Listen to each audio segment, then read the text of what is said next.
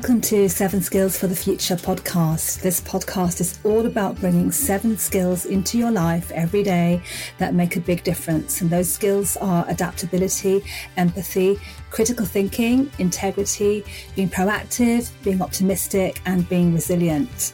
These skills and nurturing them make a huge difference to how you interact with other people, how you live your life, and to your happiness levels, to the way that you work, just to everything.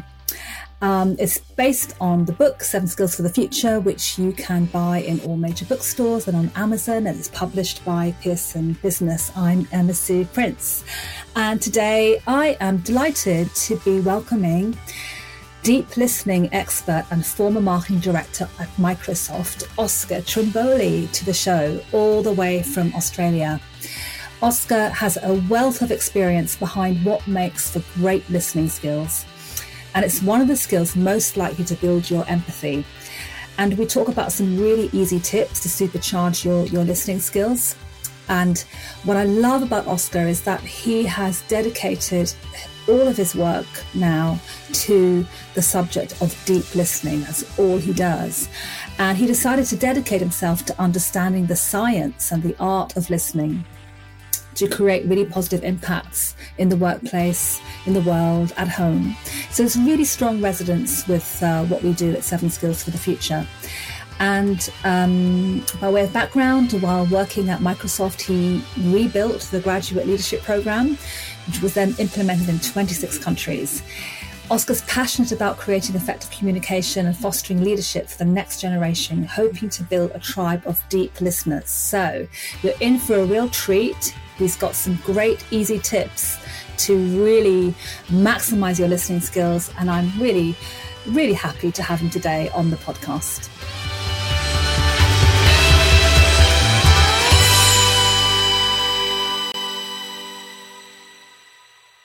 So I'm delighted to be welcoming Oscar Trimboli to the podcast show today, all the way from Australia. Welcome, Oscar. Thanks and g'day, Emma Sue. I'm really looking forward to listening to your questions, particularly as it relates to those really important future skills. Yes. And one of the skills that is featured in the book is empathy. And we talk in our workshops and in the book a lot about the role of listening. So this is what I'd love to hear more from you about, Oscar. Your uh, your take on all of this we all see in color, but we listen in black and white. And the reason that happens is because we spend 55% of our day listening, yet only 2% of us have ever been taught how to listen. And the bigger the groups you work with, Emma Sue, or the bigger uh, the responsibility you carry, or the more senior you are, the more of your day you'll spend listening. So if you're an executive mm. or a board, you're spending up to 83% of your day listening. But there's a huge gap between knowing that you need to listen better and being a better listener. There's three amazing statistics 86% of us think we're above average IQ. 82% of us think we're above average drivers, and 83% of us think we're above average listeners. And yet, none of us were taught mm. how. So, a lot of the things that I do and working with organizations is just getting them conscious of what does listening actually mean and what's the distinction mm-hmm. between hearing and listening is often the, the starting mm-hmm. point. The big thing for me and the big thing for most people is they get fixated on listening to the speaker as the starting point for good listening. And it's a handy place to start, but it's actually the wrong place to start. Level one listening starts with listening to yourself. And most of us aren't mm. even conscious of that. We go from meeting to meeting, or phone call to phone call, or we jump in our car and drive to the next meeting, and we're not even conscious that the last mm. conversation is still in our head when we go into the next conversation. So, to be present, to be available, to clear our mind of the radio frequency from the last conversation so we can tune into the current conversation. Mm. That's one of the starting skills that most of us aren't even conscious about. They figure if we can go, mm-hmm, yeah, tell me more, and nod at the speaker, we're actually listening. But the reality is mm. we're drifting off. In fact, it's happening right now, whether you're commuting, whether you're running, whether you're chopping up vegetables for a meal, you're distracted right now while you're listening to this. Mm. So the, mm. Emma, the first thing is for us to become conscious of all the distractions around us and how to become present in the conversation. And I know that your book, and particularly the empathy chapter, talks to this. Yes, I mean, but how do we create that space? How do we do that? Because most of us, as you say, we are rushing around from from thing to thing and meeting to meeting and situations. How do we begin? Where do we begin? Three really practical tips number one, devices in flight mode. And if you want to be brave and you're not addicted, because the addicts can only take those uh, mobile devices going into flight mode, if you really want to be brave, just switch it off and put it in your bag. It's in March 2014, I was hosting uh, a vice president from Microsoft to Australia from our head office in Seattle, and he was addressing a group of 20 CEOs in the room, and he was at the head of the table, and I just finished introducing Peter. And it was relatively formal setting. Everybody had a glass of water. Everybody had a notepad. And he was just about to address the group. And he said, Forgive me. And he took his phone out of his pocket, put it in his bag, and switched it off. And then he sat back down. He said, The most important thing I can give you right now is my full, complete, and undivided attention. Mm. Now, Emma Sue, what do you think happened with the other 20 CEOs around the table in that moment? I guess that the message that's, that that gives them is huge, but were they switching their phones off? I doubt it. 14 of the of the uh, 20 people either switched their phone to flight mode and put it in their jacket pocket but everybody took their phone off the table and some people put it in the bag okay. and, and it's a really good example of the role of leadership mm. to role model what what does what does change look like yes. so for most of us switch the mobile device to flight mode or switch it off if you're going to a meeting with mm. a laptop you know what it's it's handy to kind of tap away on that keyboard, but you're not present. Working with neuroscientists and many mm. other people, the brain is stacked at the prefrontal cortex. When you're listening, that's the modern part of the brain, and it can only process one thing at a time.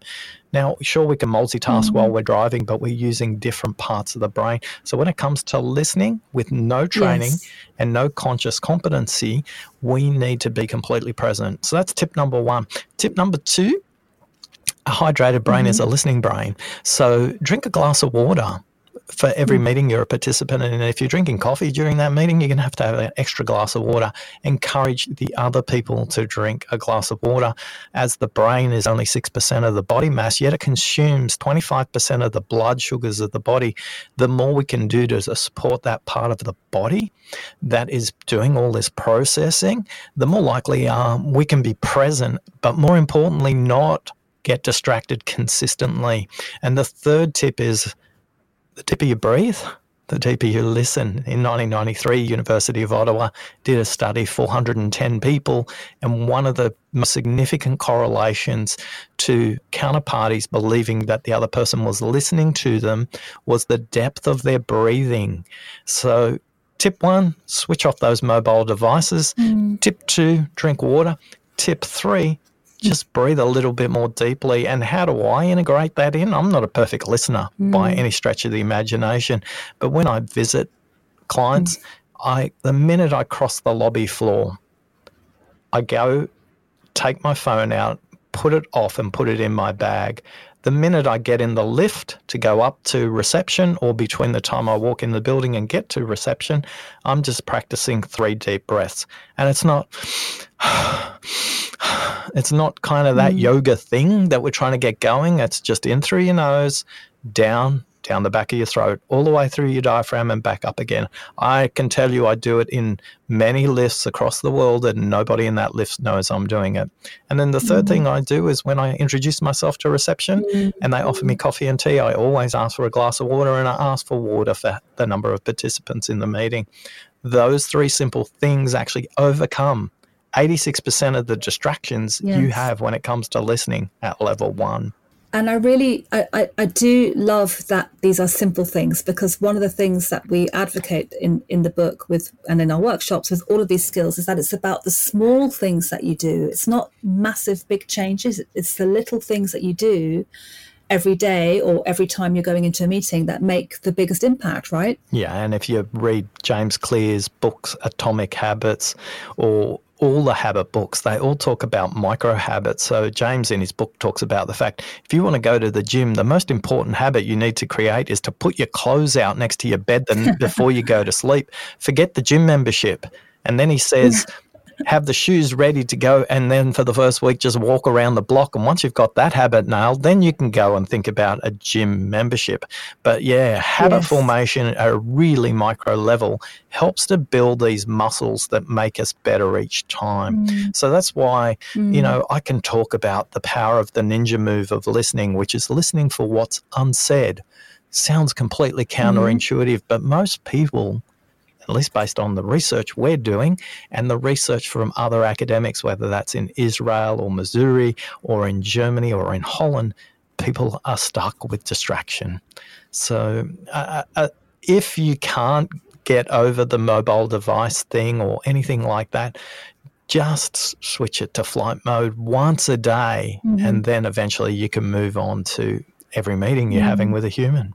I was talking to um, somebody who uh, specializes in, in teaching mindfulness and meditation, and we were talking about mobile devices. And what he said to me was that obviously everybody's got them, and you know it's very, very visible. And he said that the distraction from mobile devices is something that is visible and we can see it, but that actually, if you took those devices away, we are naturally uh, inclined to being distracted through our own thoughts, through through lots of things that are going on in the brain. So, even before phones, and even before smartphones, we were probably being distracted and not listening.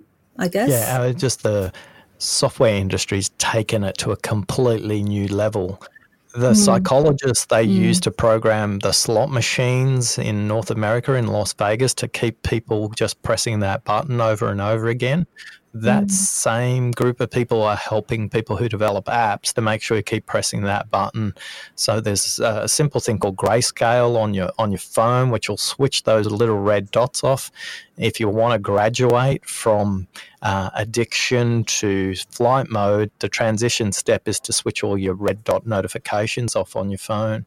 But the point mm-hmm. made about mm-hmm. being mindful, even if you've got the phone switched off, when it comes to listening, there's three numbers you need to be conscious of 125, 400, and 900. I speak at 125 words a minute, yet, Emma Sue, you can listen at 400 words a minute.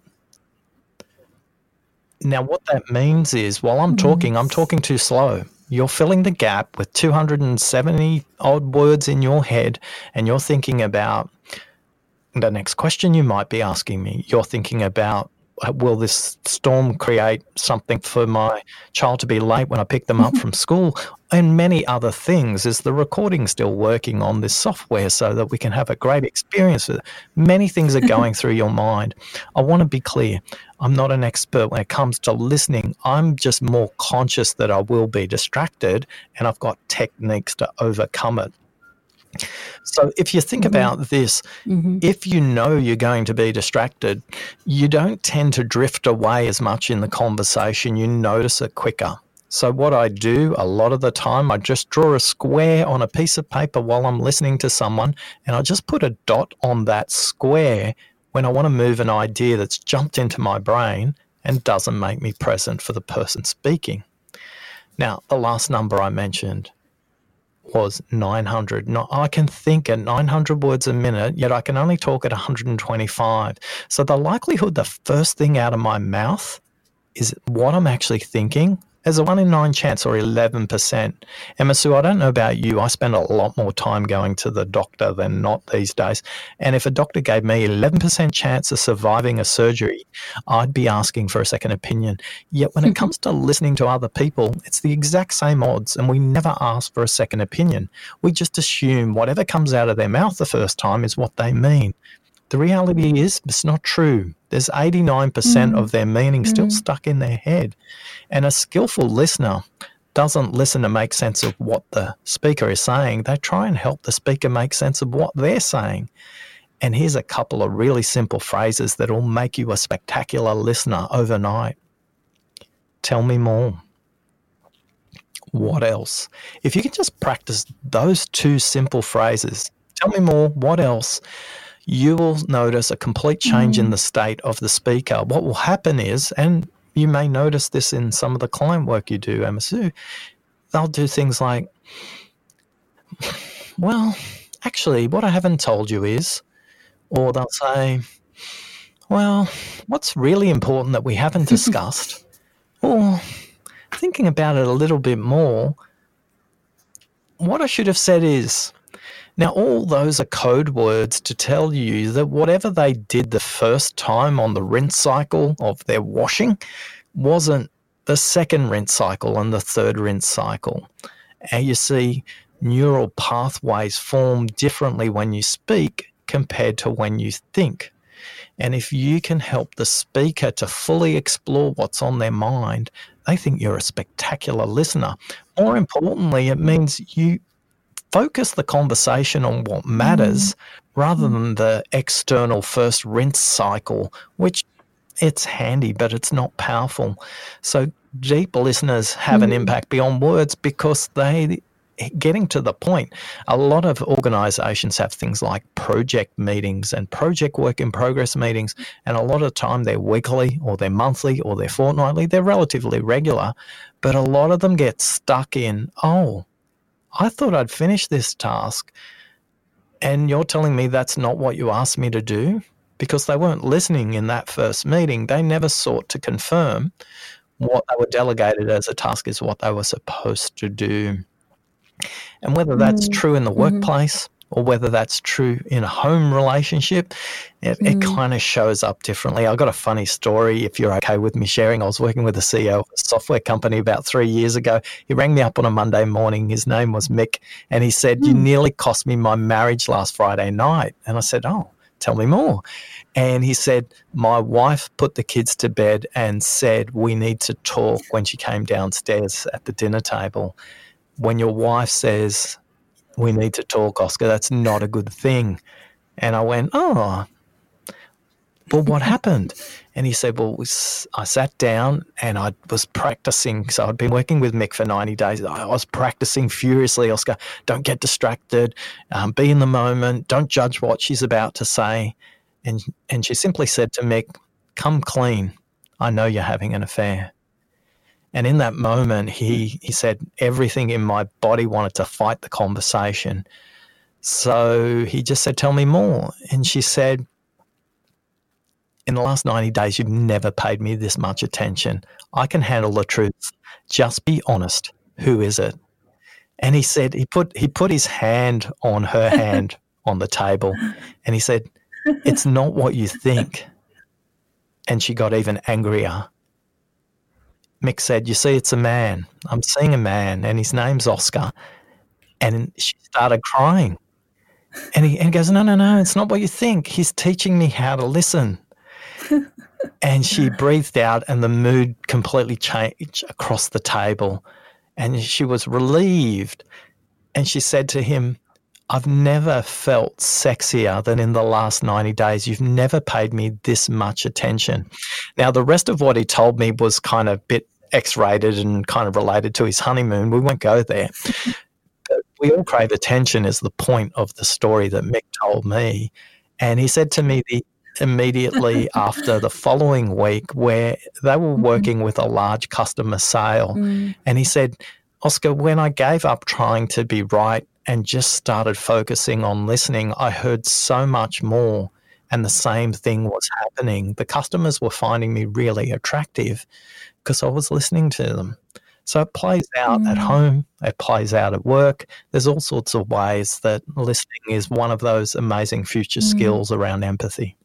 It seems like, from what you've been saying, that if we're, when we're not listening, um, and we are responding. We're just responding to what the person is saying in that first kind of rinse cycle.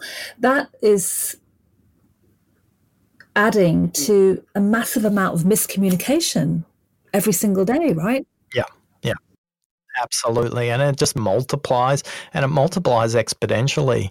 It's like they, I thought they said, and I thought they said, and, and all of a sudden the conversations just move to a completely different place because nobody's asking people all about the other four levels of listening. And I'll just do a quick uh, movie trailer for the for all five levels of listening. Level one, listen to yourself. Level two, listening to the content. Level mm. three, listening for the context. Level four, listening for what's unsaid. And then level five, listening for meaning. If you actually start to listen a little bit more to yourself and a little bit more to the content, and the content's not just what they say, the words, and it's not just their body language either. It's not the fact that they might have their arms folded, but it's also the energy that they're projecting. A lot of the times, people give away clues without saying a single word.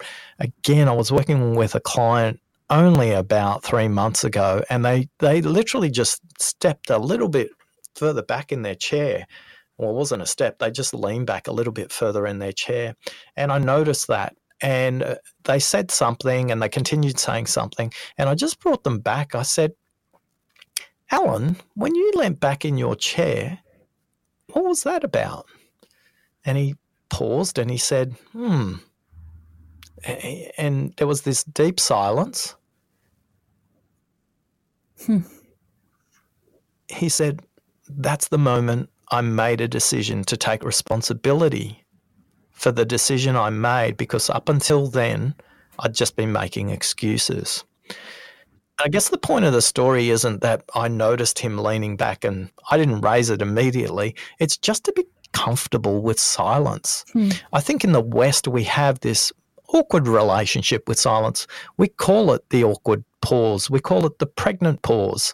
Yet in the East, whether I'm in China or Japan or Korea or really powerful, strong storytelling cultures like the Inuit of North America, the Australian Aborigines, the Maori and the Polynesians, or the or the jungle tribes of South America and Africa, they see silence as a sign of wisdom, as a sign of authority. And they're very comfortable with the pause. And I always say, Treat silence like it's another word. Listen to the beginning, the middle, and the end of silence because you'll be surprised what you hear after that. Quite often, what you hear after that is what they actually want to say rather than what you want to interrupt them to make them a little bit more seem you you seem a little bit more clever because your kind of ego's jumping into the conversation then mm. i'm i'm just mm. curious thinking about mm the future skills, the seven skills for the future. Where do you think silence fits mm-hmm. in there, Emma Sue? I think silence is part of probably all of them um, because I think we we need to create more space um, mm. between uh, how just in that in that space we can choose how we respond to things that are going on around us. And i think so silence for me comes into that space.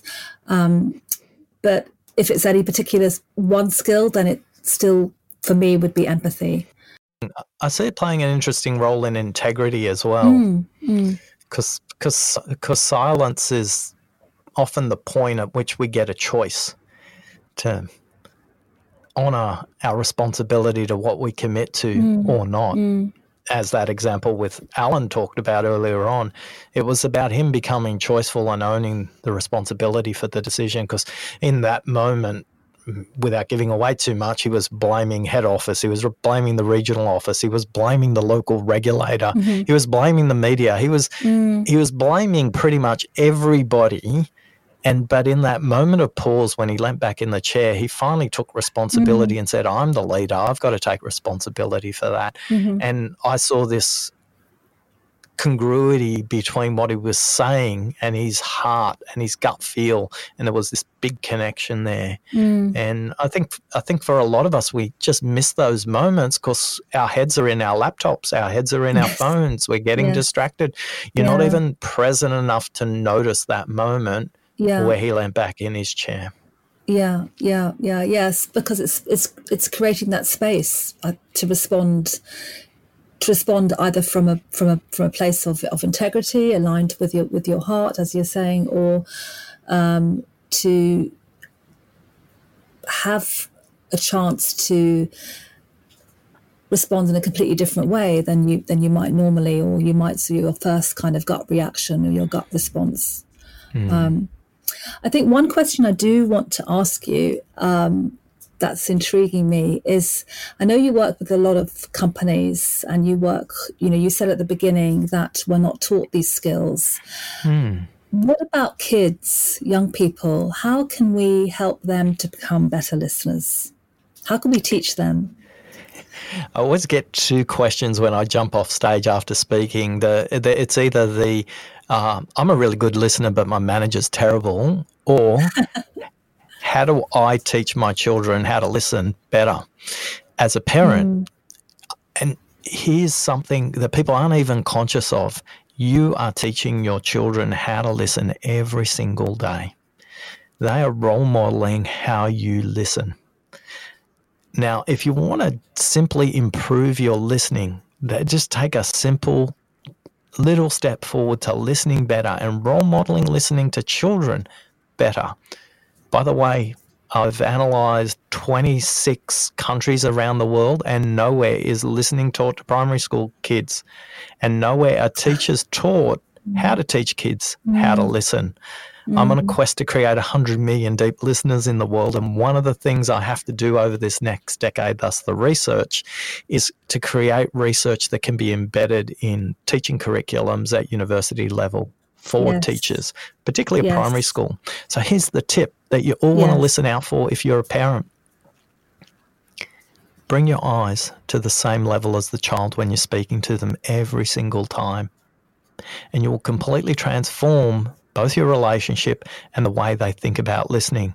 Now, for some people like me, mm. in dealing with Ruby and Xander and Paige and Sebastian, who are all my grandchildren, and I've got creaky old knees. So it's very difficult sometimes for me to get down to their level. So I just bring them up to my eye level and I put them on the bench. Mm. Now, for some of you in the audience, you travel. And here's the hack if you do, if you're doing FaceTime with them or you're doing a phone call with them, same thing is true. Whether you're there physically present or not, mm. it's going to bring your consciousness to their level. So if you're in a hotel room, make sure you're sitting on the floor if that's how short your children are when you call them.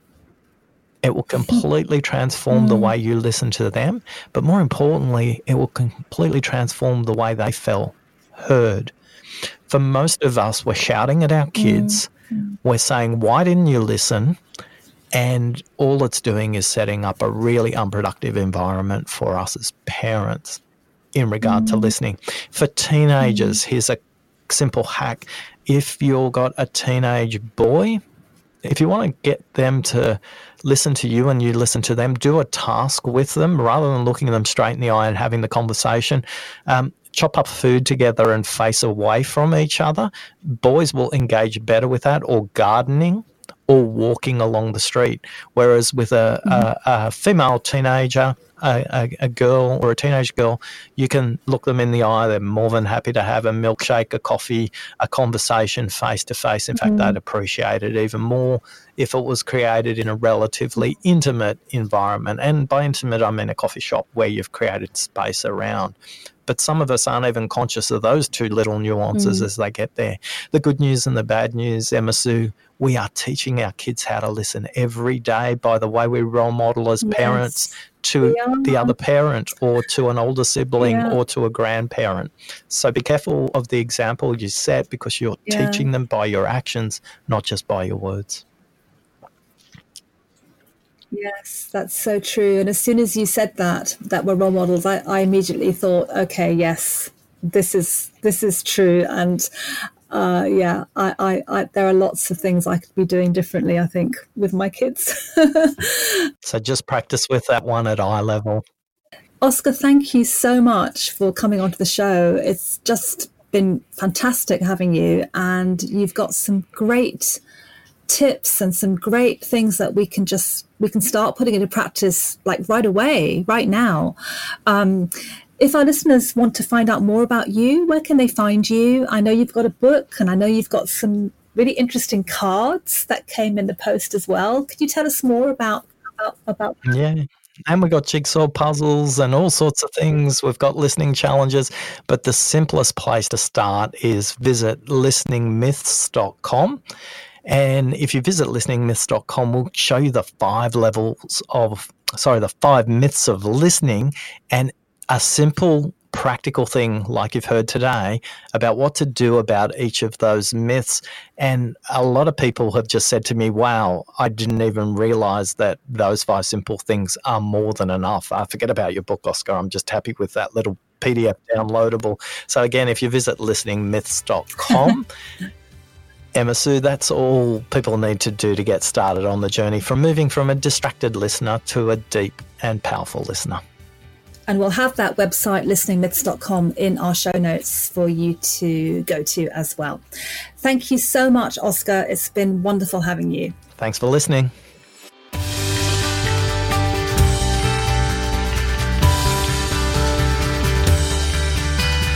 Thank you for listening to this episode of the Seven Skills for the Future podcast. You can find all of our episodes on Apple Podcasts, Spotify, or anywhere where podcasts can be found. If you want to make sure that every new episode ends up on your phone, all you need to do is hit the subscribe button. And while you're there, why not give us a five star review so more people can find out about the show?